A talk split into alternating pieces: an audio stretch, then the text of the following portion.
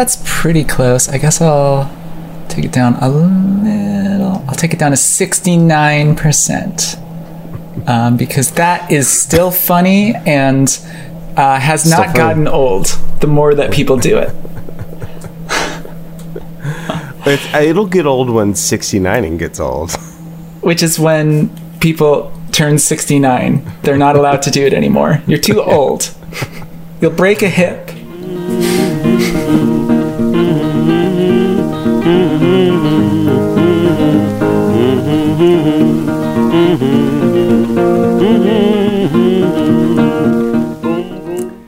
Well, Cameron, there's a lot that's happened this week, and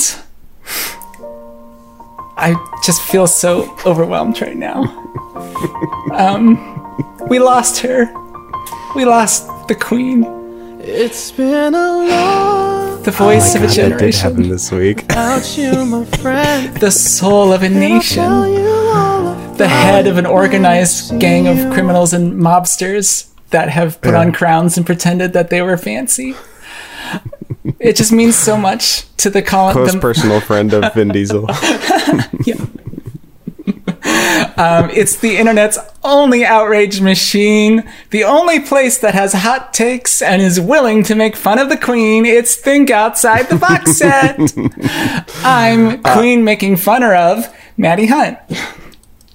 And uh, I am genderless despot. Can't do it. At least the despotry is uh, inclusive. When I take over, I'm going to kill gender. Yes, even yours. Yay! no more. I'm gonna do the, the clapping meme. More genderless tyrants. Representation matters. It really does. Yeah. Man, she was such a feminist girl boss too. That queen. Oh my god. Hashtag By goals. definition. Yeah. Oh my god. I- It had that that that has nothing to do with the thing we're actually talking about, which is Literally slay, girl boss. yeah, literally die, girl. bo- Um, how many millions of people do you think she's more or less directly responsible for the deaths of? Do you think? I don't know. Oh my god. Yeah. She was the head of the um, most evil empire in the last what millennium?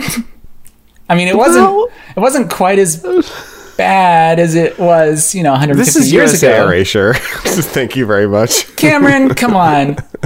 The British Empire has killed more people than America has, I think. They killed Interesting. Yeah. 29 people in India alone at the end of the 29 19 people? Tw- sorry, 29 million. Okay. Imagine each person, and that, but there's a million of each of them, and there are 29 of them. Um, I guess I was I was getting a little uppity. I I just wanted to be a part of something big. That's the guess I've been trouble with you. That's the trouble with you Americans. You just think you can like take on the world and become the big, the big man on campus. And you know, there's been empires around committing atrocities and genocides and engineering famines since since we were still in country diapers or something. I don't know. Nation diapers. Uh, can I can I share a lovely little um, anecdote that I hope gets played at my uh, second son's uh, wedding someday, Please. or yeah. whatever they've replaced weddings with. Hopefully, by the time uh, by the time they're uh, they're grown, It'll be a it'll be a legalized the legalized institution of polycule satanic orgies. I think that slippery slope. The conservatives Yeah. warned us about it. yeah. Webster's dictionary defines. You said that last week. Yeah, I'm gonna end every week. Uh, but um, the, so they're uh, two and a half, and uh, um, I've been trying to introduce Ellis to the toilet, and Meet Mr. It's a- Toilet Ellis. yeah, no shake he hands. wants to eat your poop. He's a real freak. yeah, uh, and it's been yeah a little bit of a source of anxiety. Uh, you know that stuff starts early, um, but somewhere he has this like little little potty that's next to the big potty, and s- just like three days ago, uh, we found him. Um, with his pants down and his diaper down, sitting on the potty like in the hallway. and he's been doing it a little bit every day. And he hasn't actually like successfully like made it happen, but he's going through the motions. Um but the problem is like he's really good at taking off his diaper now and he wants to um and he can't actually like make it work and uh like he also like wants to put the little potty like on the couch and like kind of like carry it around so It's a comfort Uh, potty. yeah it's like wow i'm just really impressed with like how proactive you're being but also like in a way i kind of prefer the way that my older kid did this where like we couldn't really do it until like we could speak in full sentences with each other and i uh-huh. had to like bribe him with like ice cream and uh-huh. like movies um, Clarification question. This is very important. Is there is there just a hole at the bottom of it, like old style train toilets that just open onto the tracks, or is it like a compartment situation? there is a compartment but it is Okay. a removable compartment and he constantly ah. moves it around so oh, okay. Yeah So who knows in what configuration it would end up Yeah. if it were on the couch? yeah Okay. smells like toddler spirit is what i'm trying to say we're talking about uh, nirvana And Eh, never mind Nirvana. We're talking about kay cobain yeah. yeah Um, and uh, uh-huh. this is this is the album that i've heard the most songs from i think I think you're not alone in that, Cameron. yeah I'm going to go out on a limb one. here. i know a lot of these oh i yeah. I think the first song that I ever like looked up tabs for on the internet. I don't know if people still do this. Uh, but Great question. I like ultimateguitar.com and all these places were like really common back in the day and there were Mm-hmm. just these unreadable inaccurate tabs. Yep. And I looked up tabs for "Come as You Are" on bass because I got a bass Mm-hmm. in uh, eighth grade, I think, and I looked up "Come as You Are," and uh, it's one of the first songs I learned on bass. That's cool.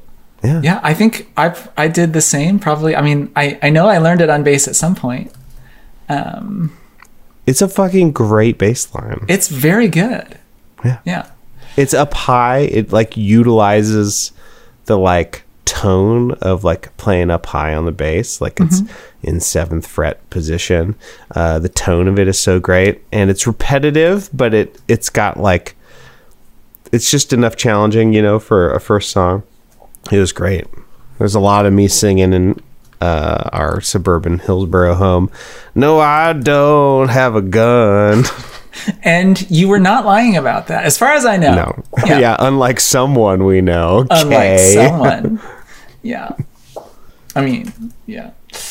Uh yeah, so I don't know I don't know how to like even really start with this album because it's one of the most famous albums of all time. It's like the one that defined Gen X. It was still huge when we were growing up.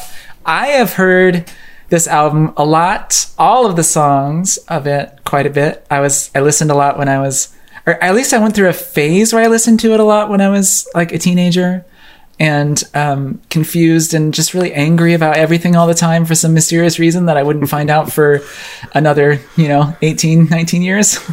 Okay. But I mean, a lot of people are confused and angry as, as, teenagers for a lot of reasons. that's true. Yeah. Um, yeah. and they're all eggs and they're all going to come out as Yeah. trans sometime. Every single one of them. I will. I will say. I think gender dysphoria is like an almost universal experience for like teenagers, regardless totally. of whether they are cis or trans or in or in between.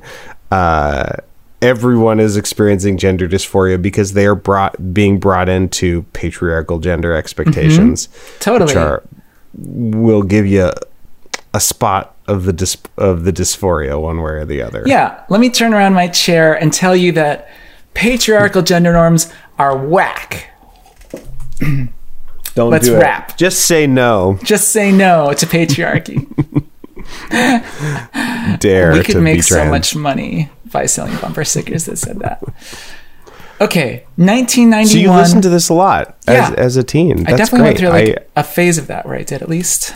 I didn't actually have this album. I just played the tabs of Come As You Are and listened to it on YouTube, and I would have to wait for it to load. Oh my god! So that's pretty late in the game, because YouTube didn't come out until like 2005, 2006 ish, somewhere around there. Oh, maybe I was like using some other site.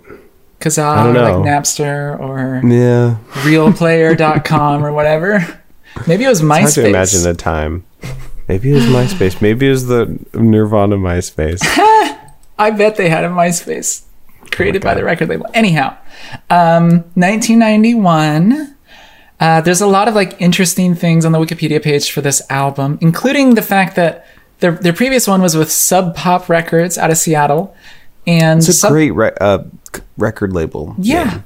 It's it's Sub Pop. yeah I great- It, that's it great. is, especially for an indie record label. Yeah, Um, and uh, there was a Sub Pop was in a little bit of trouble, and there was a rumor going around that they were going to have to um, sign to a major label or like get Mm. bought by a major label. That uh, Sub Pop was. And so Nirvana was like, well, let's just cut out the middleman and like, how about we sign to a major label it's going to be like the same outcome either way. Um, yeah, so they uh, they signed with Geffen um, because Kim Gordon of Sonic Youth recommended that record label. I guess. I guess they like knew each other or something. Um, and they, I don't know to what extent they like consciously chose to try to do a more poppy record. Um, but they so much more accessible than the last. it's so one. much more accessible yeah um and th- here's so the standard story i would i would had always heard about nevermind was that it was like nirvana and they were really nervous about like being sellouts and they hated that butch vig was brought in to like do the production and they hated that he made it like he sanded off all the hard edges and made it like so radio friendly meh. Um, and that's not quite what ha- i mean it seems more complicated than that because they were the ones even before they signed with geffen the major label they brought in butch vig as the producer um, So they like they like brought brought them in, but then we're like, oh, we're selling out. Oh, they're gonna ruin everything. But also, we want to be superstars. yeah exactly um and there's a very interesting like exchange that um let's see um oh they had in fact they had to fight with the record label to um keep on butch vig huh. um because yeah the, the record label wanted someone else to do it. Um and then there's this really funny like paragraph on wikipedia. After the release of nevermind members of nirvana expressed dissatisfaction with the production for its perceived commercial sound. Cobain said quote i'm embarrassed by it now. It's closer to a motley crue record than it is to a punk rock record. End quote. In 2011 Vig said that Nirvana had loved Nevermind when they finished it. He said Cobain had criticized it in the press, quote, because you can't really go, hey, I love our record and I'm glad it sold 10 million copies. That's just not cool to do. And I think he felt like he wanted to do something more primal. Which I think is like such a um like generous and understanding That's Like, really take- lovely of yeah. It's really to sweet. say. Yeah. yeah. Um, it's still just really annoying to my sensibilities. Uh, you know, it's like I don't know. Like I play old time music, which has all of these like you know uh, levels of kind of authenticity coding and um, uh, all of this pretension around it and uh, it's really complicated but like and i'm not like immune to all that stuff but my band accidentally got to like record with like a grammy winning uh, uh, engineer in nashville uh, at this like historic studio for cheap basically because the guy like needs some like uh, life-giving um, uh, projects to work on that aren't like that don't involve him talking to Ricky Skaggs about QAnon. and so like we got this good deal on it and yeah, and because of that our record sounds fucking incredible. Um I mean, I think we did a good job playing, but like we got to like play in like a really high end studio with like crazy vintage microphones and stuff. And it's like, yeah, why not just be why not be grateful? And just like why have why not have a moment of like earnestness? Just like wow i'm so grateful to like have access to some resources so that like we can like make our i don't know. Maybe it's just like my the sensibilities. It's like it's hard for me to like hear this like this level of pretense you know? And uh I mean, I the just- 90s are a different planet, Cameron. it's a different planet yeah yeah, and that whole like I, I don't It's- know. it's I so was very funny. earnest in the 90s because I was single digits. yeah, that's So- true. It's just it's I don't know what so everyone else's excuses. it's so funny to me that like I feel like the generational struggle that defined Gen X in the 90s was like the kind of like uh, noise of um, being confronted with a capitalist system that was uh, beginning to show major signs of decay and the breakdown of the truce between labor and management that had existed since the New Deal. Um, Reagan came in and fucked everything up. And their response to that was like, I'm going to wear flannel and I'm going to be cooler and more authentic than everyone else. And corporations suck. But I'm also going to um, buy everything from corporations. And right. To be fair, they walked so we could run, yeah, or true. they like mopily like dragged their feet they slouched. so that we could like clamber across the hellscape yeah, that we live in now. exactly. Um, I think there's a lot of tension in Kay Cobain. Uh, quick side note for people who haven't heard the first episode, we're um, considering Cobain as a potentially gender non-conforming uncomfortable gender potentially trans person and so out of respect we are referring to them with they them pronouns and calling them Kay Cobain rather than making any kind of judgments.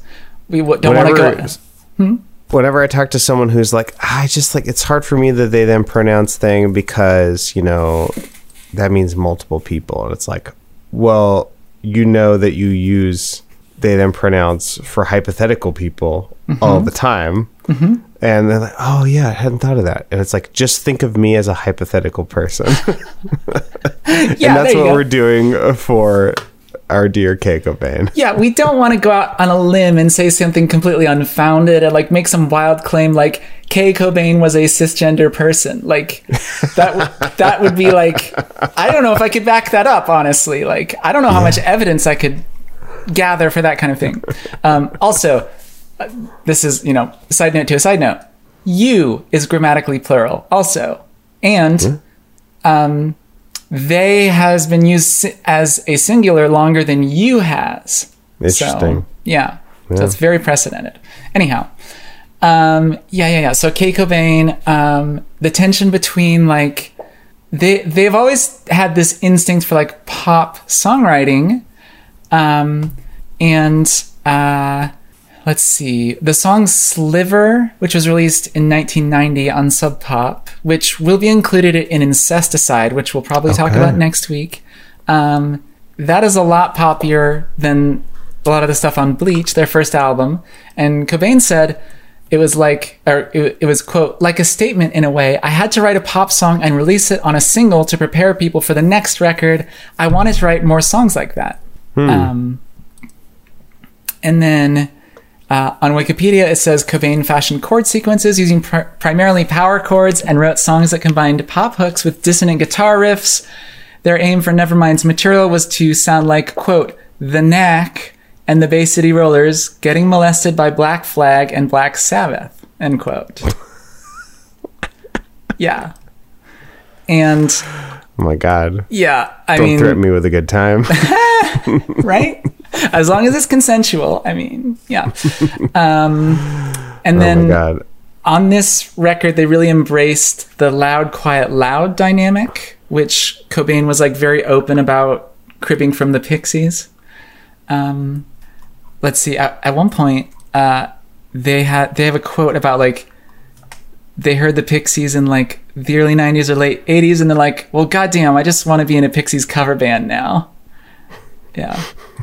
Oh yeah, when I heard Yeah, the Pixies for the first time, I connected with that band so heavily that I should have been in that band, or at least a Pixies cover band. I should have. I should have been that band. I should have been Pixie. the Pixie. yeah. Um. So, anything else about this album before we get into the actual songs? It's pretty well received. It nobody thought it was going to be a big hit. Nobody thought it was going to become a massive thing. Um, it became like a real cultural force. Everyone talked about it as sort of like the British invasion. It completely un- upended the music industry and the way it operated and the trends and whatnot. Um, lots of people credit I- it with I- killing off hair metal and like that shit. I, I will say that like in terms of the production and whether or not they like you know sold out or not you know um this album sounds incredible it sounds so good mm-hmm. uh just on a on a production level Totally. um yeah. it was a, a thoroughly uh exciting and pleasant and pleasurable experience to listen to this album um yeah I loved it totally. Uh huh. just on a sonic level, like on Yeah. a uh, the way they recorded it level. It was so lovely to hear. Yeah, I wonder how much of that because I don't know about you, but when I pulled it up on Spotify, the only version I was able to get was either the deluxe version or the remastered version. And I think I listened to the I remastered. listened to the remastered version. To Yeah. be, to be fair, yeah, Yeah, So, so I- I wonder- whatever they did with that sounded great. yeah. Um. Apparent. I mean, on on Wikipedia, it. I mean, there's like so much that we could get into. I'm sure. Like, I'm I'm sure the entire books have been written about like this album on its own. But apparently, like, they brought in a different um mixer. Um. Yeah, so they didn't really like the way Butch Vig was like mixing things, and they brought in Andy Wallace, who had co-produced Slayer's "Seasons in the Abyss." Okay, Um, and so he changed up the mixes a little bit versus like what Vig had been doing, and yeah, so there's like a little bit of like swerving between radio friendly and like let's sound like Slayer, you know? yeah, huh. Okay, um, yeah, is it songs time? it's songs time. All right. Let's get into it. let's smell like bean spritz.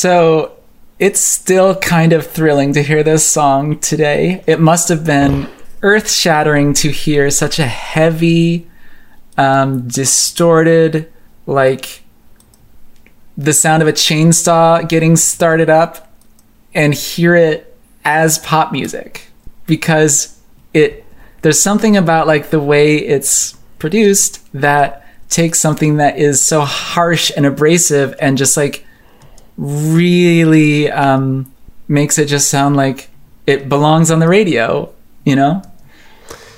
Yeah, It's pretty incredible. Um, yeah, it's a real tightrope rope act. You know, it's uh, yeah, I don't know how to explain it. Um, what there was some sort of quote about this song where they're talking I'm about sure there the- was.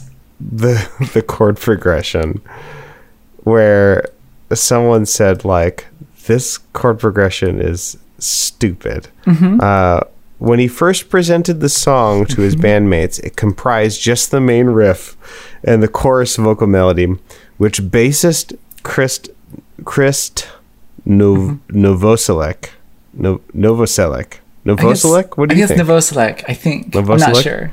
First time I've said it out loud. Me too. uh, which bassist Krist Novoselek dismissed at the time as ridiculous.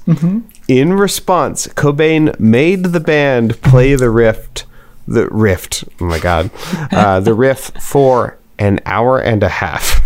Yep. I want to I want to talk about on a music theory level what is going on here.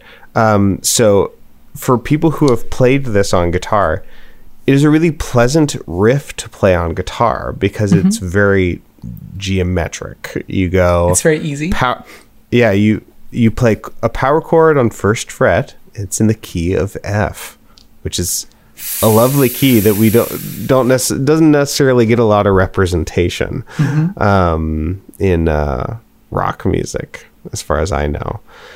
So you start with a power chord on the first fret, lowest string, and then you take that same shape, you move it up to the second string, uh, and you you play it there, or the fifth string, how depending on how you count strings on guitar, on the A string. Yeah. And then you take that same pattern and you do it again on the fourth fret. And what you get is an F major chord. Well, an implied F major chord. Um, Right. I don't think it actually, it, it's a power chord, so there's no actual 3rd Um, but um, it's definitely not like a minor chord, um, like guitar wise. Like uh, you go F chord to a B flat, all normal so far, right? Right. F and B flat. Then you go to A flat, kind of a wild chord to go to in a song that's in the key of F. And then you go to a D flat. Uh, so it is kind of it's not ambiguous like where the song wants to return to. It's very clearly has a tonal center of F, but it stays in this chord progression almost the entire time, except for when it goes da da da da da da, which is extremely intense, like tense yeah. um, to play a, a G flat power chord there. Um, but it's really bizarre to have at the end of your progression a D flat chord because the um, half step resolution is I usually that's like how harmonic tension is set up through half step resolution, but the half step resolution is happening um, from a D flat going back down to a C. So I can play that on a, on the piano real quick. Hopefully, I won't wake up my son on the other side of the wall. Here we go. okay. Yeah. I can't hear you because I don't have. Uh, I lost my Bluetooth headphones. Oh, cool. that means I can say whatever I want. an F? I'm going to say Cameron's cool. That's the the riff we all know and love. Uh huh. Um, so like this D flat chord, the half step resolution there is from D flat to C. Um, so that's like a really uncommon. Usually the half step resolution that we want to hear is like that, or like that. But to have there's something really really odd about that. And it's actually the same kind of progression that's at the end of this album. I don't know if that's a coincidence but it goes something in the way of-" it's that same um, one chord to the flat 6 so there is half step resolution and tension there, but it is not dominant function what we expect to hear. I think that is uh, what makes this song and the last song on this album really compelling. Uh huh. Yeah. And just to be And clear, loud, quiet, loud. Right. Yeah. And just to be clear, um, the reason there's a half step resolution there is because it is resolving to the fifth of the F power chord. Yes, Um, just to be the D flat clear. is resolving to the C, which is the fifth of the power chord. Yeah. Um, Thank you for clarifying. Yeah. Uh, sometimes when I'm talking about music theory, it's a little bit hard to know. Like, it's like, yeah, do you hear it? It's a half step resolution. It's like, to be clear, these are the notes. yeah. Um, Kay Cobain claims to not have known that Teen Spirit was a brand of deodorant. Interesting. There's That a- is the main sort of apocrypha around this song. Yeah, and it's appears to be not apocryphal. Okay. Um, word on the street is that a lot of the songs on this album are, if not inspired by, they, they sort of like have to do with uh, Kay Cobain's relationship with, I believe it's Tobi Vail from um, Bikini Kill. we got to talk about Bikini Kill. We do Um, have to talk about Bikini Kill. Um, uh, yeah, Tobi Vail. And another member of Bikini Kill, Kathleen Hanna, um, there's an article about her on, I guess, ABC, Double J, whatever the fuck that is. Um, she talks about um, how, let's see, they're hanging out and getting drunk. Um, and she went to the grocery store with Tobi Vail and they found a deodorant called Teen Spirit. And they're like, ew, look at this. It's so crazy. It's called Teen Spirit. um, and then they were la- la- laughing and joking around and being like, your arm smells like Teen, teen Spirit. I mean, who names a deo- deodorant Teen Spirit? What does Teen Spirit smell like? Like a locker room? Like pot mixed with sweat? Like the smell when you throw up in your hair at a party? Um, and then they all were hanging out with uh she says Kurt and Dave. I wonder if it's got to be Dave Grohl, I would imagine. Um we got, we got pretty drunk and did this thing where we turned off all the lights and smashed everything in Kurt's room. And Oh then God. I started drawing on the wall in Sharpie markers. I wrote Kurt smells like teen spirit because it was in my head from earlier in the grocery store. I, as much as these people all sound insufferable to me. Yeah. Like- yep. I would when I think about really like wanna out, myself as like a young adult, like late teen, I was just like so much better behaved. like the kind of mischief I was getting into was not this. You were a like perfect little cherub. I mean, yeah, it's I maybe this is a hot take. I think it's bad behavior to get to get drunk and wreck someone's room. I mean, it sounds like they were involved and were there and I guess consented. So, Okay. I mean, well, for I don't want to yuck anyone's yums. yeah. I mean, don't kink shame here.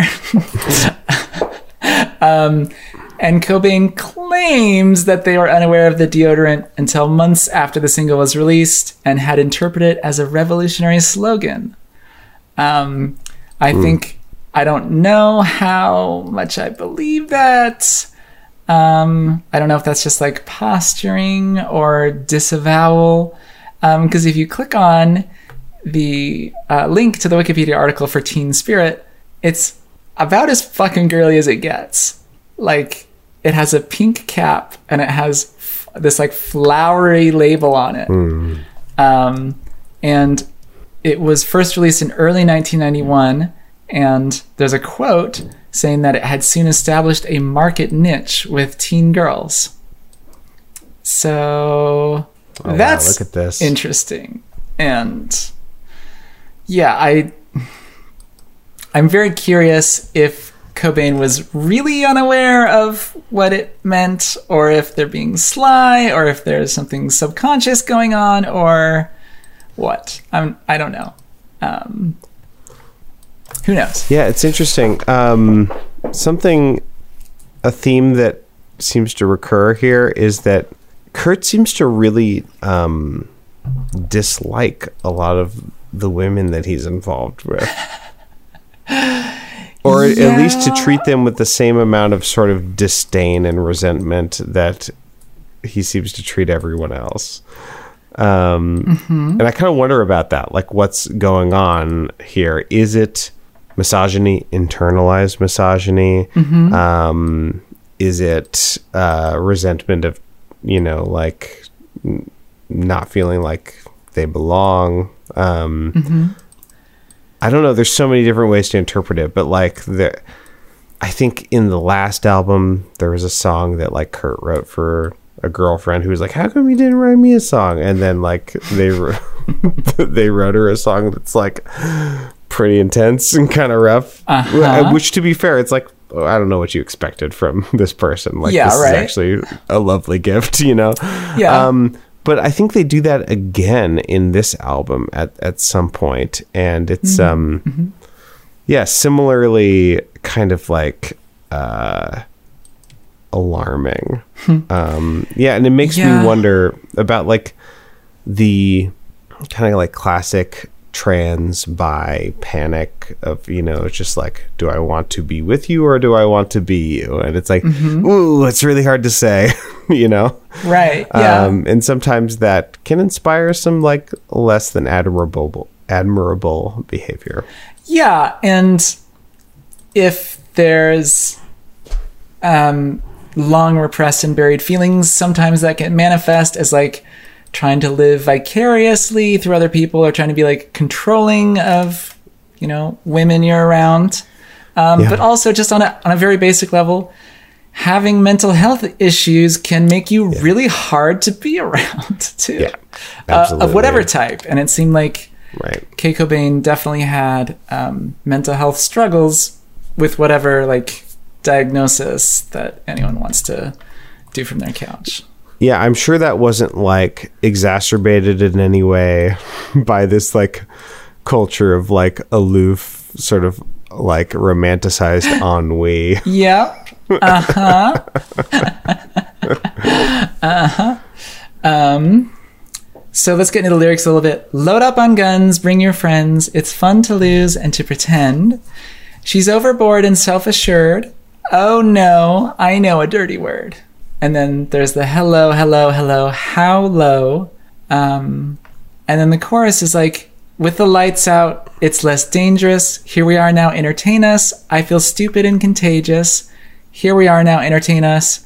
And then these extremely weird lines a mulatto, an albino, a mosquito, my libido. uh-huh And that last part, besides including like a weird, ra- I don't know if it's fair to call it arguably a racial slur or just say it is a racial slur. you mean mulatto Yeah, not a cool Yeah. thing to say. Um, no no don't say that yeah, don't be using that word. if you're going to talk about mixed people Yes, please do not use that word. It derives Yeah. from mule, which is the cross between a horse and a donkey. And uh, oh my god that never occurred to me um well that's fucking awful it fucking sucks. Yeah. um, I wonder, like, if there's a part of Kay Cobain that is just, um, yeah, I, I don't know, like, what the songwriting process for the song looks like because it's like, are they Right. just like putting together these sort of angsty fragments, um, or do they think there's some sort of like meaning being constructed here? Because there's definitely like lines or phrases that are like pretty evocative, um, like out of context or just like on their own. Like, I feel stupid and contagious. Like that's a pretty fucking dynamite like single line, right? Especially for the the disaffected, uh, slacker, um, apathetic '90s youth, right? Yeah. Um, uh, I'm reading a part in the um, Genius lyrics that says uh, this. Uh, it's a scan of the original lyrics from um, Kurt Cobain's journals. They're apparently published in 2002. Uh, the original words apparently were the secret handshakes pretend our little group has always been and always will until the end. We cut our hands and made a pact and swore we're never going back. Oh? So apparently that's in the scan. I haven't actually opened it up and Well- checked to see if that's true, but Because that sounds like verse two, where they sing, I'm worse at what I do best, and for Yes, this yes. gift I feel blessed. Our little group has always been and always will until the end. Which, yeah. that's, I like that verse. I'm worse. I like at it what I more do than the original. Yeah. Yeah. Um, some yeah, some people are saying that this song is kind of about Kay kind of confronting their popularity, and They weren't popular, though, yet. I, I mean, mean, maybe popular like within the the scene or whatever. Maybe. right? Yeah, it's like hard to know. It's like you know, when Eminem is like, "Guess who's back? Back again?" It's like we're just now fucking hearing about you. you know, what are you talking about? Yeah, right? Uh, uh, but I think they had achieved some sort of popularity and success within their scene, and um, they're starting to have to deal with this thing that happens when you get a little bit of a following, which is some people start paying attention to you who willfully misunderstand you or you don't particularly want their company. Um, yeah, and uh, I'm glad to to hear in your voice that it is something that has not happened to you and you cannot relate to it at all. yeah, it's good. uh, yeah, no, I highly recommend being a weird old time music celebrity. like, to get people uh, stalking and harassing you. yeah. Yeah, I remember the first time I got like a an anonymous like hate email. It's like, so, s- what? like, are, are you serious? Little old me. Yeah. I, I have a banjo and fiddle music podcast. Uh, and also, this is a small community. I probably know you personally. This Yeah, is right? really unsettling. Oh, that sucks. Yeah. yeah. It's okay. I'm dead Yeah. inside now. Um, Um, well, okay. Yeah, mulatto and albino. Yeah, I don't know what to do with all these lyrics. Um, a denial, a denial. Uh, I think the lyric. I mean, as kind of quintessential to like the generation, the stereotype as it is. Like, oh well, whatever, never mind. I think that's. I like. I don't know. I like that. That it's little. a strong way to end a like rhetorically. It's a strong way to end a verse. Yeah. yeah, there's something very like editorializing, like in the song. You yeah, know, especially like- because the line yeah. before it is, "I found it hard. It's hard to find." Oh well, whatever. Never mind. It's almost like, um, I mean, you could take it a number of different ways. One of which is just like giving up. It's like right. it's it's not only is it hard, it's also hard to find. I'm just fucking giving up, right? Yep. Yeah. Um, do you want to go on to the next song? Um, I wanted to talk about one uh, sound sample that I took. Uh-huh. Um, there's this lovely in in that verse. There's this little blank rhyme, Hmm. um, or blank moment in the rhyme scheme. So normally it's A A B B, but in the third verse, um, it sounds like this. And I forget just why it tastes so yeah, I guess it makes me smile. I found it hard, it's hard to find the well, whatever, never mind. Yeah, those two lines don't rhyme. They don't, and it's really simple, you know. But uh, there's a few moments on this album of intentional non-rhyming or long payoffs to rhymes uh, that I think is just that kind of um, uh, with withholding is uh, thrilling. Yeah, it's Is a it just good, me? it's a good technique. Yeah, it's it's underused in pop music, in my opinion. Yeah, Yeah, just being uh, edged edged with with blank rhyme schemes. there you go. Oh, episode title, maybe. Um. All right. Um. Next song, then, in bloom. Eh?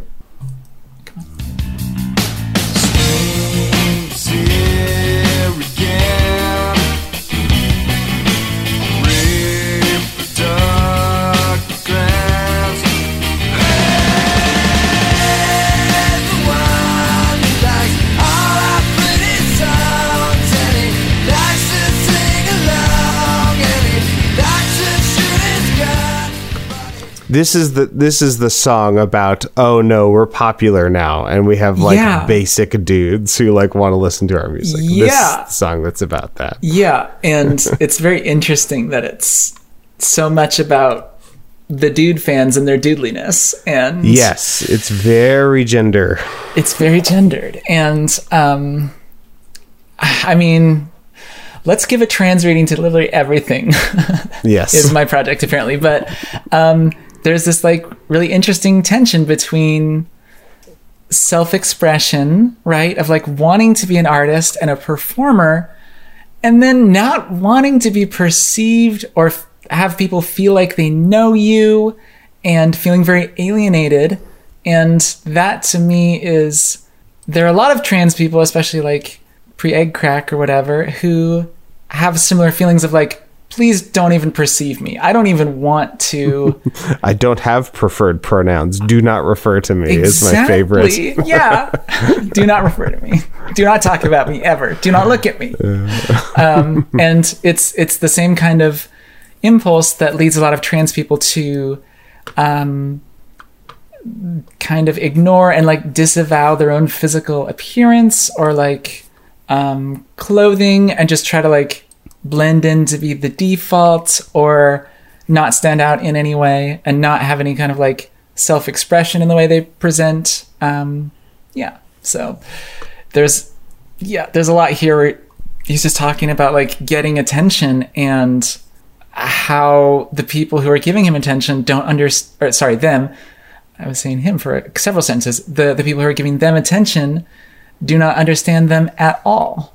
Um, and I mean, not to not to get all Freud, get a um, what's a second rate Freudian analysis, but there's some gun talk on this album Yep.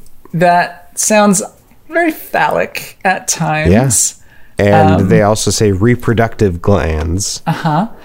He's this is where um, Kay Cobain starts really digging into like the body, the imagery of the physical body, which becomes huge in their next studio album, In Utero. Um, but yeah, the fan likes to sing along and he likes to shoot his gun. And then in a different song later, Kay Cobain says, I swear that I don't have a gun. They're disavowing the phallic imagery, which is interesting. We'll get to that, obviously. But yeah, there's there's so many like interesting little tiny touches here. Like the songs are pretty. He likes all our pretty songs. Mm-hmm. but he don't know what it means. Knows not what it means, and I say, yeah. Which is a, a really interesting way to end that chorus too. Yeah, sure. Buying tickets. Yeah. Whatever. yeah. Yeah, this is like um I mean at, on an artist level, this is definitely like well, also on a gender level, like this is like this is relatable to me like um you know in the old time music world um there is this very specific masculinization of the banjo.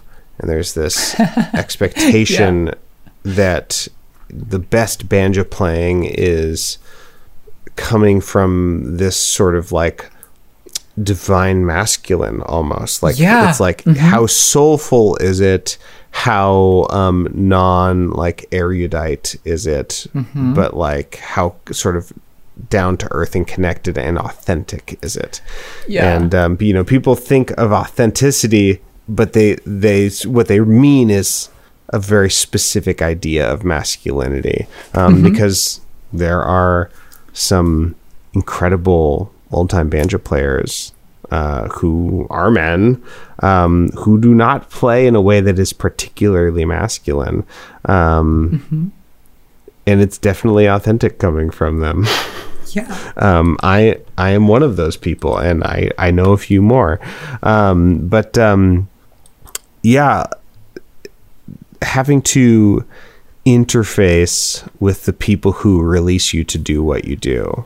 Um, And don't necessarily understand what it is that you do, um, especially comes into sharp relief when um, you know, like you have to form these parasocial relationships in order to like maintain your passion.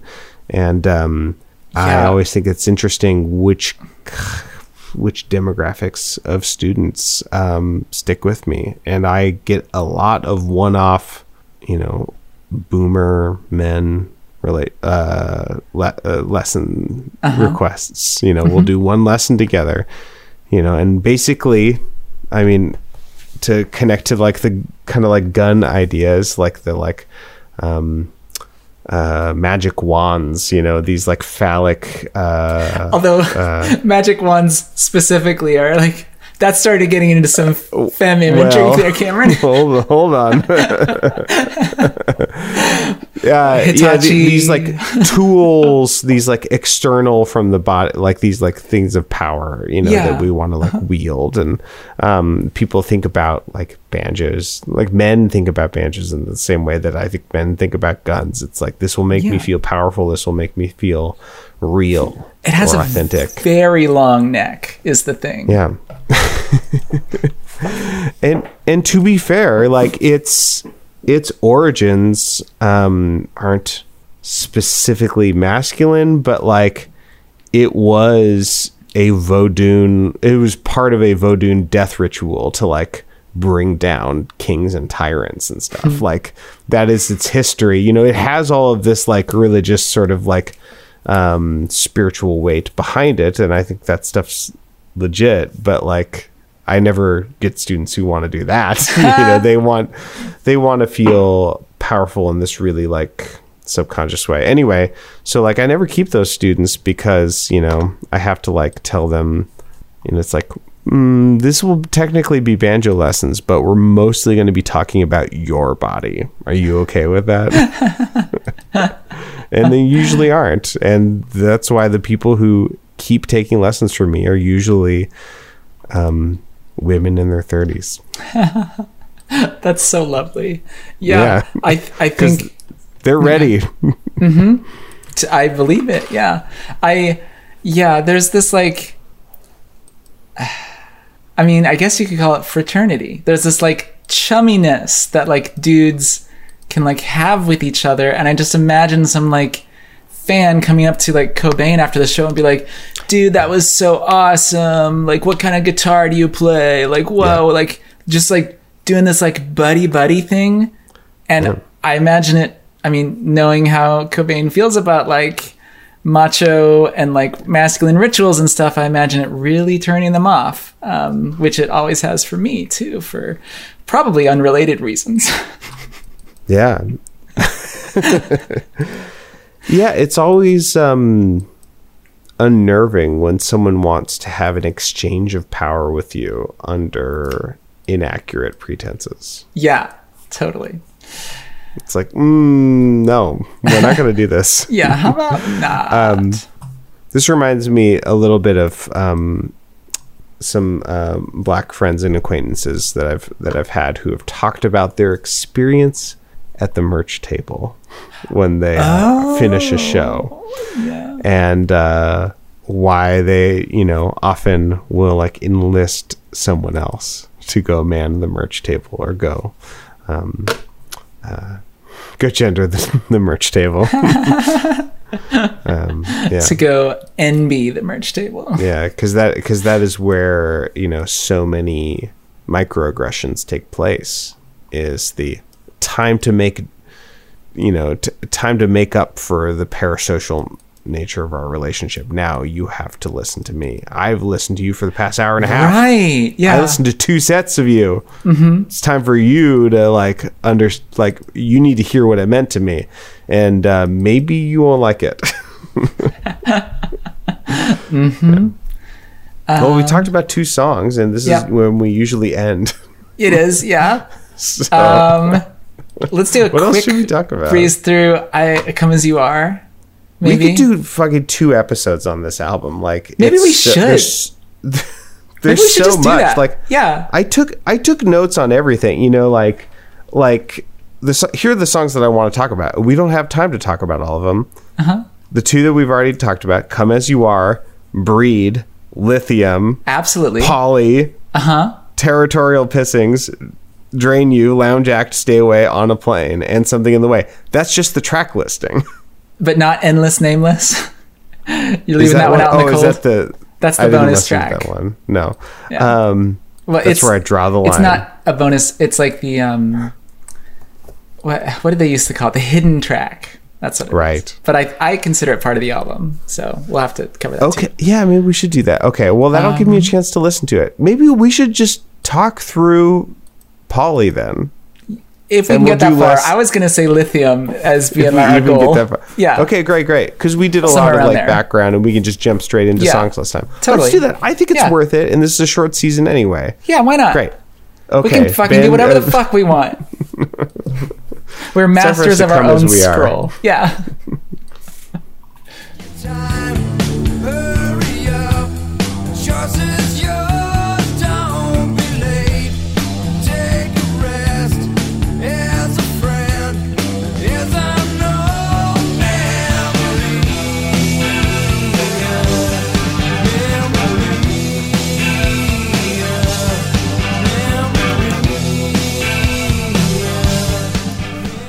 it was interesting trying to take the general sound sample for this song because typically what I like to do is, if I can, get like 10 to 12 seconds of the verse and then 10 to 12 seconds of the chorus.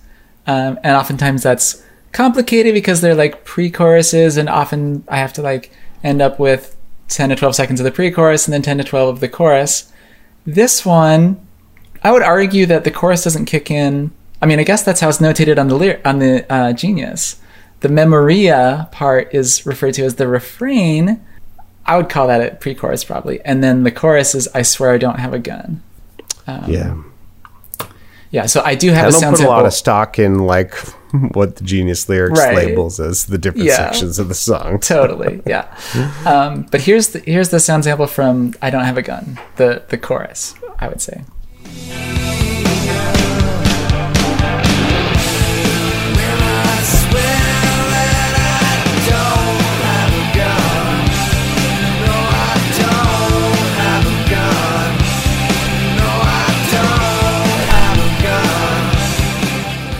God, the way the guitar just like roars at the beginning of the chorus, which is like on "Smells Like Teen Spirit," also it's just like so exhilarating. I love it. Yeah. It's good stuff. So, what are you thinking about this song? Well, there's another like rhyme scheme moment that I think is is lovely. Okay. uh, in the first verse. So, uh, come as you are, as you were, as I want you to be, as a friend, as a friend, as an old enemy. That's A B A B. And then the second half, take your time, hurry up. Choice is yours, don't be late. Take a rest as a friend, as an old memory. Yeah. Um, so there are no rhymes. It goes like A B A B, and then like uh, C D A B. I guess technically, um, but it doesn't really feel like um, the rhyme pays off until you get to the very end of the verse, and it's not a fast verse, but it's still it's still soon enough that like you can connect it back and it feels right. I just think that's like a lovely little little moment in the rhyme scheme, and I took a sound sample so you can actually hear uh, Kay sing it. Come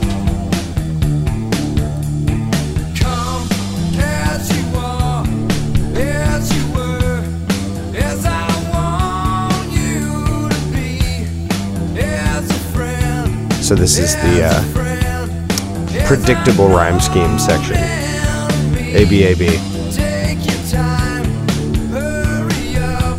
Choice is yours, don't be late. Take Blank. a rest as a friend, as I know memory. Oh, forgive me. I said A B A B. I meant A B C B. Um, It's like the bees rhyme. Um, yeah. So it doesn't it doesn't rhyme until the very end. So I I don't know. It's just like a little detail, but I think those moments of non rhymes uh, are really satisfying. Um, and there's some uh, really interesting stuff that Kay says about the the verse lyrics on this uh, on this song.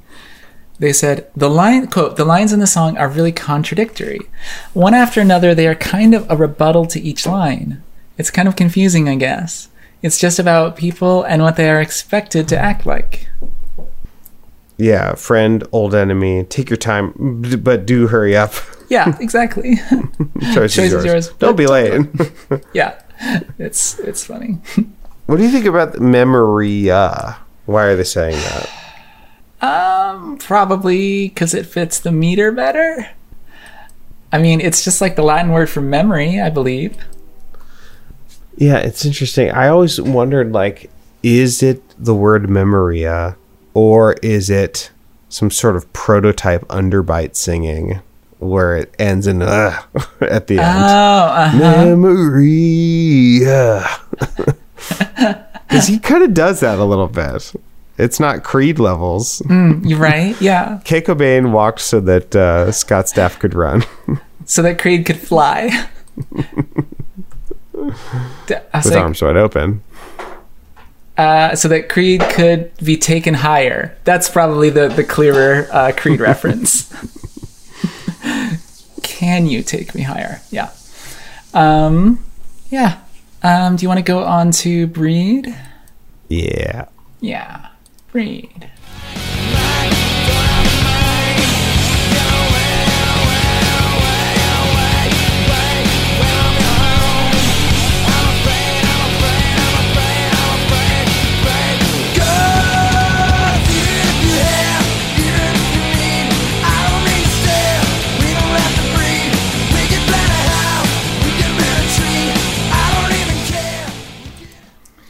So this is a very direct um, song of rebellion against the classic American suburban lifestyle of the husband and wife and the white picket fence and the 2.5 kids, right? Um, Two more five. 2.5. we love our half son. Uh, yeah, the um the verses are like so aggressive and upset. I don't care, I don't care, I don't care, I don't care. I don't care if it's old. I don't mind, I don't mind, I don't mind. Don't have a mind. Get away, get away, get away. Away from your home. I'm afraid, I'm afraid, I'm afraid, afraid. Ghost. Hmm. Hmm. And then the chorus, even if you have, even if you need, I don't mean to stare, we don't have to breed. We could plant a house, we could build a tree. I don't even care, we could have all three. She said. She said. right. It's Yeah, it's like So almost about like someone saying like, "Hey, I can tell that you're getting a little freaked out by like maybe some expectations uh huh. maybe that gendered you might think that I have, expectations and like I'm maybe giving you an invitation to not Yeah. um, Um, have to live up to those." yeah, the like I mean, I spent a lot of my life I spent a lot of my life um thinking I was really scared of and really uncomfortable about the idea of domesticity. yeah. um, and it had a lot more to do with gender than it did about living in a detached single family house turned out um, yeah there's so many like little interesting there's i love that there's so much more to dig into in the lyrics than in with bleach um, because it's such an interesting rhetorical strategy to in the in the chorus have the first four lines, the majority of the time of the chorus, be a quote from the she character. But, But to you- not reveal that it is a quote from the third person Precisely. until the end. That's a really interesting point. Yeah. Yeah. Um, I mean, besides the obvious fact of Kay Cobain is singing from the woman's point of view and the woman's voice, which, you know, Yeah. um, nudge, nudge, wink, wink. Um, Yeah. It's, yeah, it's just like such an interesting rhetorical strategy in terms of just like songwriting and, yeah, it it helps like resolve some of the tension between the chorus and the uh, the verses um, because the I is different. Um, yeah, because like get away, get away, get away, away from your home, and then the the chorus is like immediately talking about, hey, let's plant a house and build a tree, which is a, fun little like switcheroo. Yeah. Um, Yeah, oh, yeah. I didn't even notice that. That was lost on me. That's really good. it's really cute. I like it. I like that a lot. Um, we don't have to breed is such a We don't have to evocative phrase. Yeah. we don't have to breathe. and Go down. yeah, calm down. We don't have to breed. Um, Yeah. And then of course, like Kay gets like very fixated on breeding and pregnancy and uteral imagery uh, as their career continues. Yeah, Um, I have a music theory corner.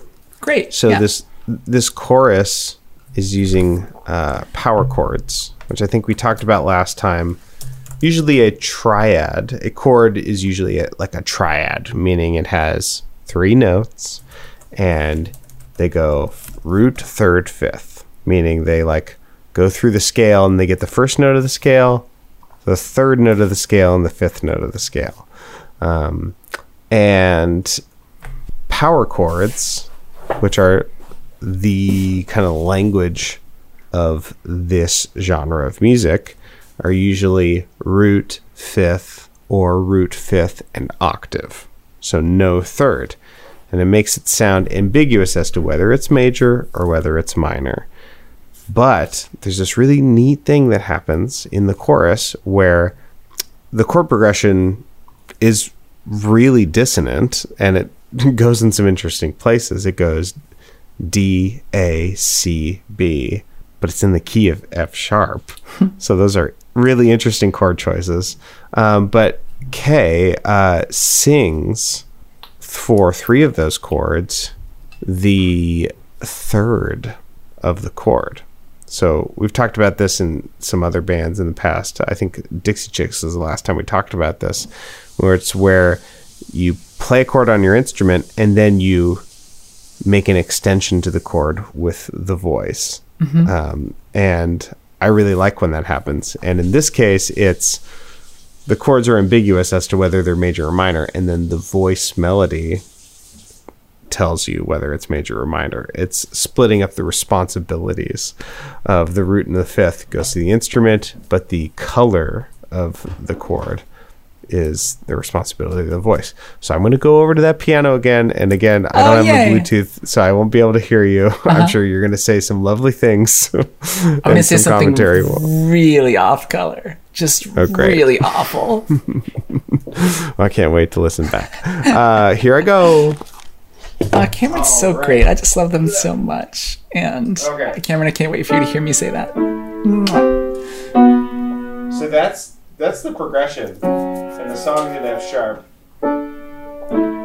D A C B. It's almost like medieval sounding with all these. Yeah, uh, but it's medieval like, sounding. Oh, what are the lyrics again? Let me look them gospel up. music. I, um. Da, da, da, da, da, da, da, da, da, da. Wish I could hear you. I don't know if you're helping me out. It's um. Uh, I don't mean to even if you stare. have- even if you need, Yeah. I don't need to stare. We don't have to breathe. Okay. Um, even if you have, I don't need. So if here's the here's the guitar by itself. Uh, and here's the guitar with the voice. So it fills that out. Even if that note you have that one stays a power chord.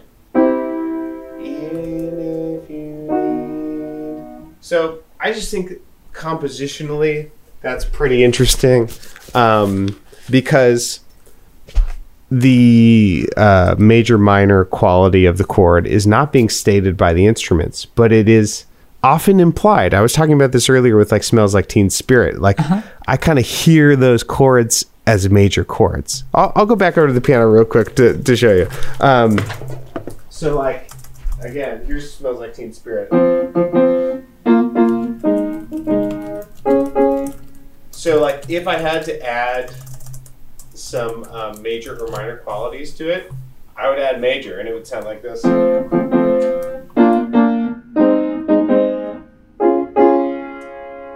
That seems closer to the truth to me than this.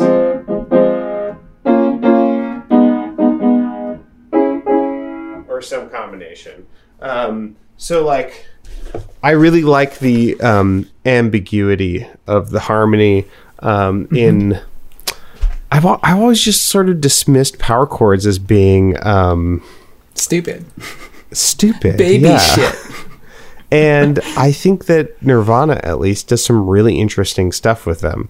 Uh, yeah, and they like really. Um, it's more lines and melodies that happen to have chords built off of them as opposed to um, chord progressions and i love this moment in this song because the the the singing melody is filling in the gaps of the guitar mm-hmm. but the guitar needs to sound like power chords because that is the genre that they are playing in mm-hmm. like it wouldn't sound right if they were playing the full triads. Mm-hmm. But the melody is like these are the triads though.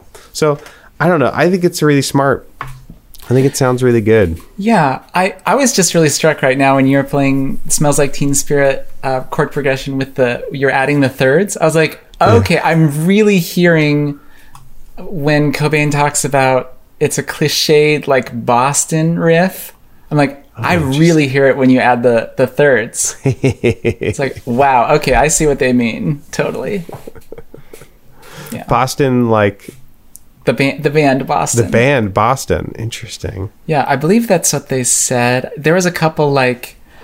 Um, They talk about Bad Brains. They talk about the Pixies. I hadn't heard the Boston quotes. Uh, it's it's in that section where they're like dis where where let's see ba, ba, ba, ba. they do say I was trying to write the ultimate pop song, um, and then Cobain said the riff was cliched, similar to a riff by Boston or the Richard Berry song Louie Louie. Oh, interesting. Da da da. Ba ba ba da da da. Mm-hmm. Oh my god, it is It's like kinda similar. Louie. It's like it's kind of like the same rhythm. Mm-hmm. Da da da da da. That part's the same. Mm-hmm. It Yeah, like totally. Teen Spirit is Louie Louie. Yeah, Holy shit.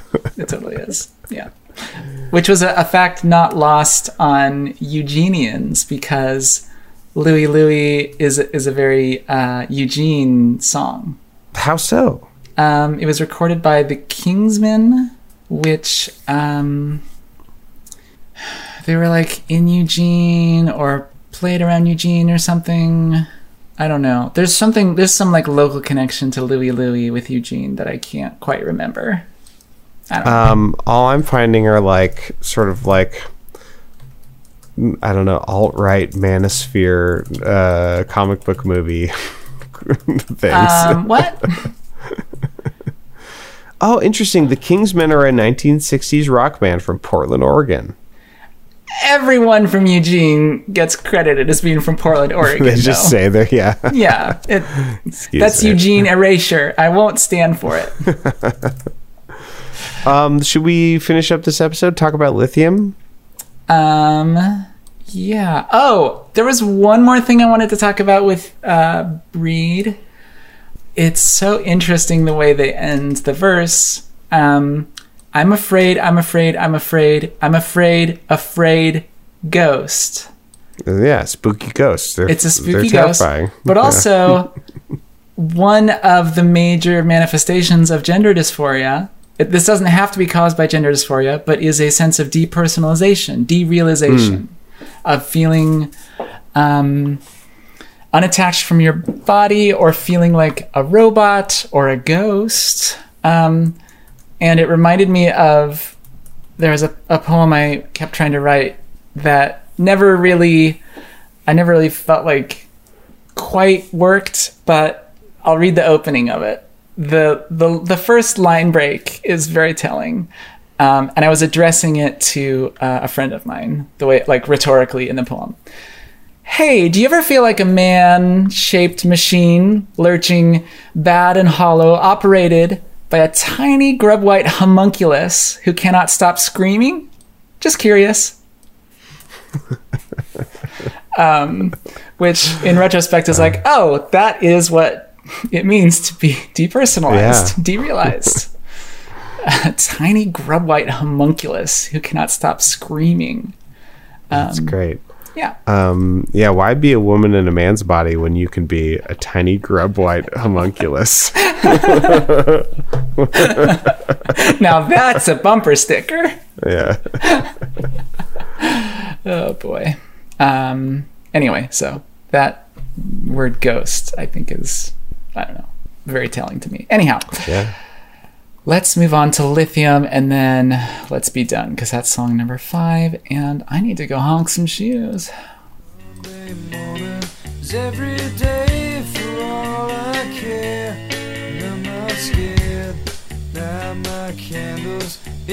Monday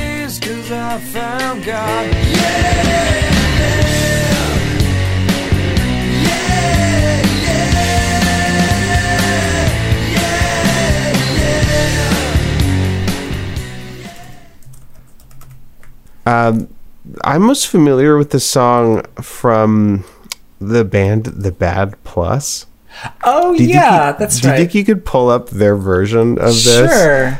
Uh, I fucking love this this cover of Lithium.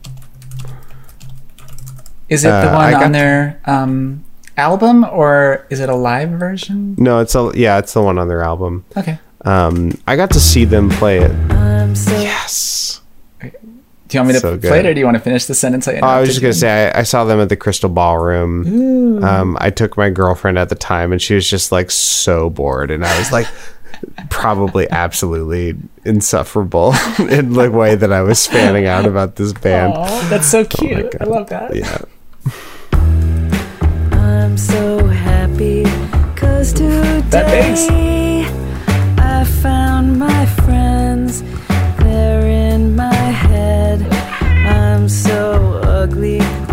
that's okay. Cause so are you. We broke our mirrors. Sunday morning is every day. let's let it go to the chorus. Okay. It's worth it. Care, I'm not scared. Light my candles in a daze, cause I found God.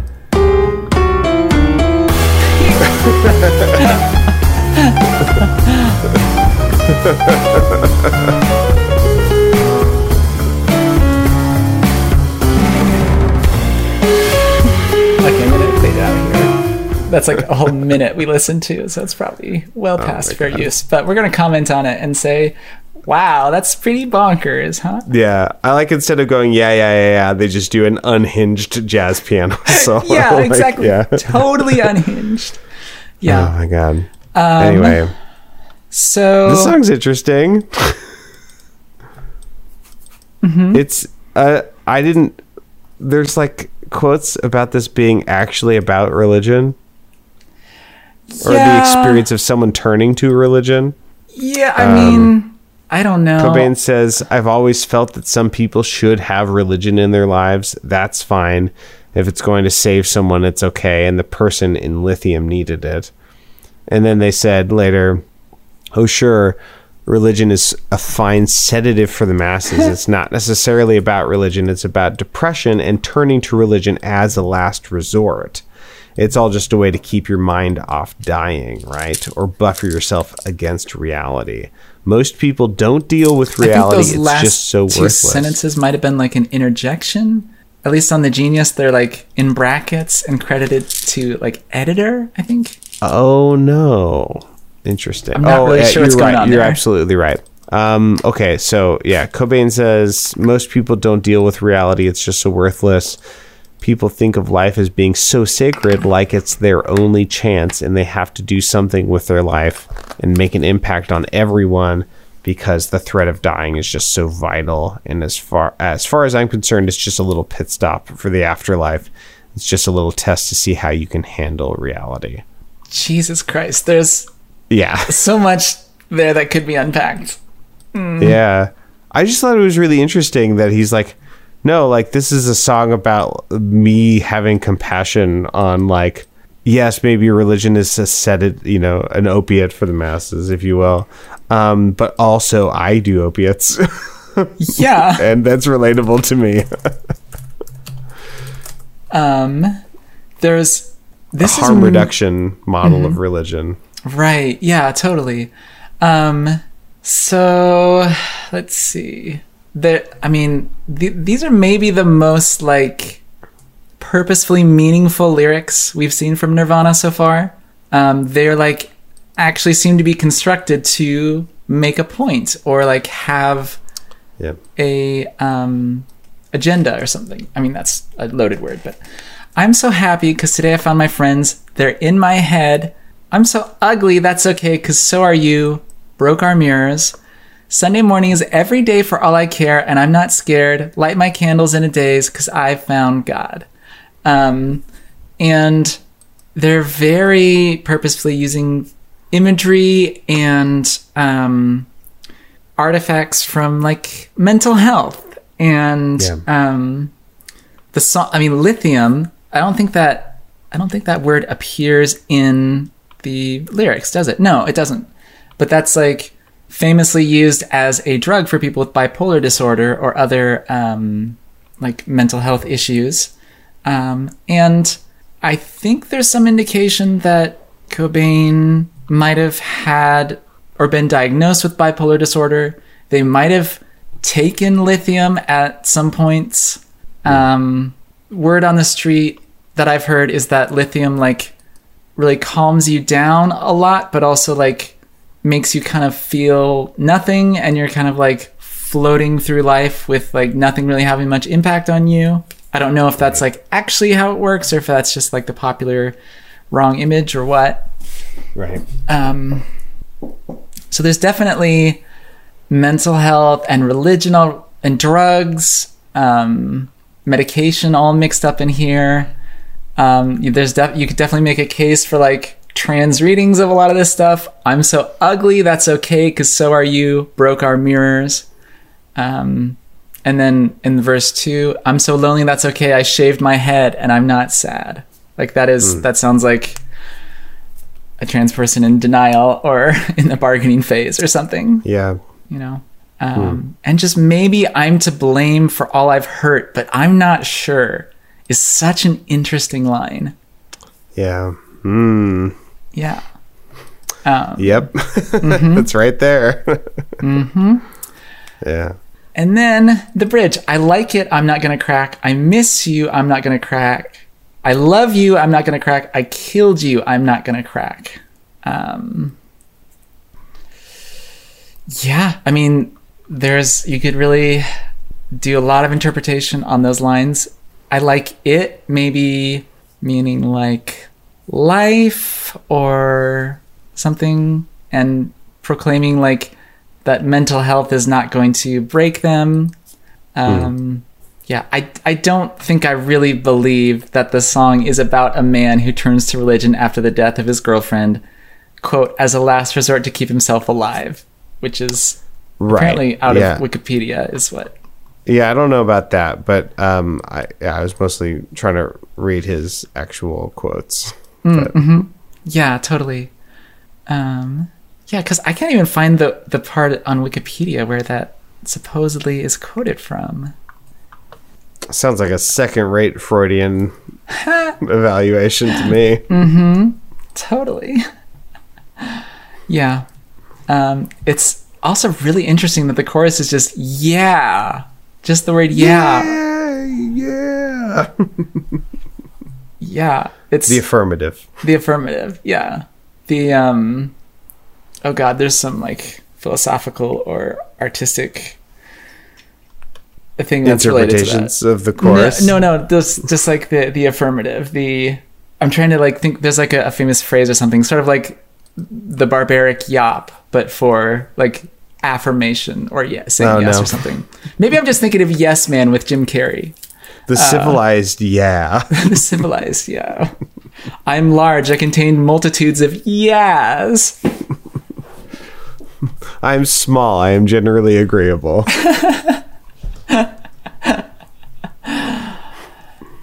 Well, to quote Kay Cobain, yeah. yeah. So we're gonna stop there. Yeah, And let's then- stop there. Let's do it fucking part two for Nevermind. Part I think two. that's a great decision. Yeah, I fully like that and support it. I'm gonna take my time. Exactly. And it means less prep work for next week. Perfect. I'll have to listen to it again. yeah. And you have to listen to Endless Nameless. So, Yes. um, in the meantime, until next week, where we come back with Nevermind Part 2, uh, never a reminder. Um, Two never two minds. You can visit us online at boxset.website. Email us at email at boxset.website. Tweet us at Tobias Podcast. Write us a review on iTunes. Share the show. Um, spread the word. Um, you can also interact with us on the Discord. The link will be in the show notes. Um, you can talk directly at us and hang out with other people who listen to the show and do like memes and stuff at each other, which is fun. Um, if you want to support us even more directly than all of that stuff, you can go to our Patreon, support.boxset.website. Um, kick us a few bucks, you'll get access to all of our bonus materials, which include a weekly mini show called What's in the Box Weekly. Um, it's a weekly mini show like Culture Club, where Cameron and I just talk about stuff we're into or we like or dislike or whatever. That's just on our minds. Um, uh, this week, I talked about a couple different movies, mainly Only Lovers Left Alive, which I think Cameron has talked about in a much previous episode, I think. Maybe, yeah.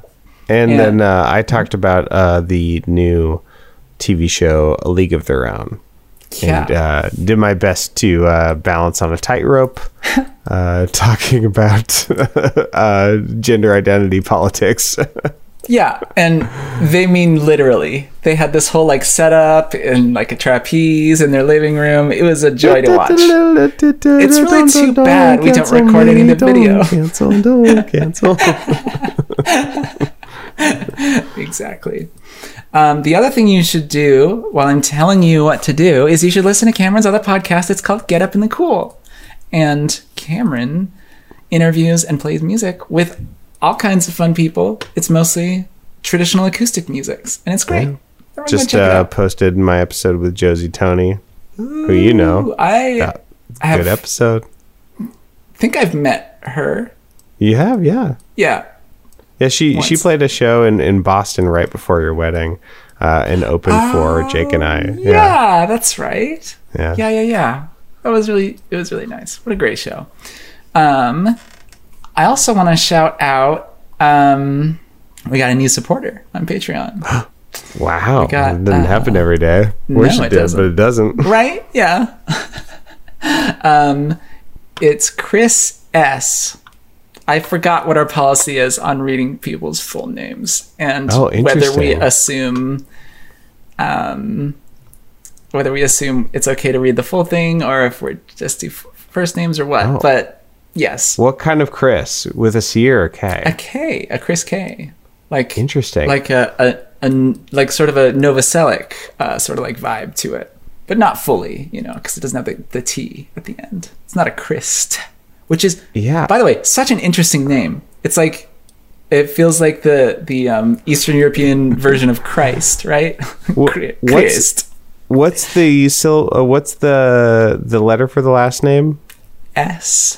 S. Oh, I wonder if it's- snakes. I wonder if it's our our our dear friend who um, does uh, Earful of Fiddle camp, who's probably Oh, joined on or joined on again. Yeah, one of those Okay, rare great. people who listen to both of my podcasts. Yeah, Um, I think it is. Just is it is it a, a place where you keep a horse and then uh, a, a model of car? crossing the water? Yeah, Very or that. good. Yeah, Very good. Yes. Okay. Thank hey, you, thanks so much, Chris. Yeah, that rocks. You rock our socks Yeah. and our world. yeah. Anyhow, Cool. we'll be back with more Never Mind next week. And until that time, I've been Maddie Hunt, and someday I'll be able to sing along with the lines I swear I don't have a gun. I just need to get bottom surgery first. And I have been Cameron DeWitt, and I am small, and I'm generally agreeable.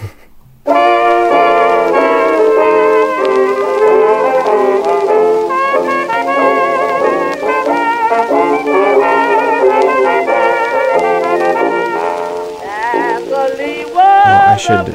I'm looking the wrong way. I should put this up here. Do you have something in the way? Yeah, there's something in the way. All my dang windows. That's what Kay was talking about this whole time. she just didn't have very good window management. Windows. Open Yeah. too many tabs. Batman. Remember when there was a three-hour Batman movie recently, and Oh the whole God. time it's that Yeah, song? that's right. I forgot that, that they played that song the entire length of the movie.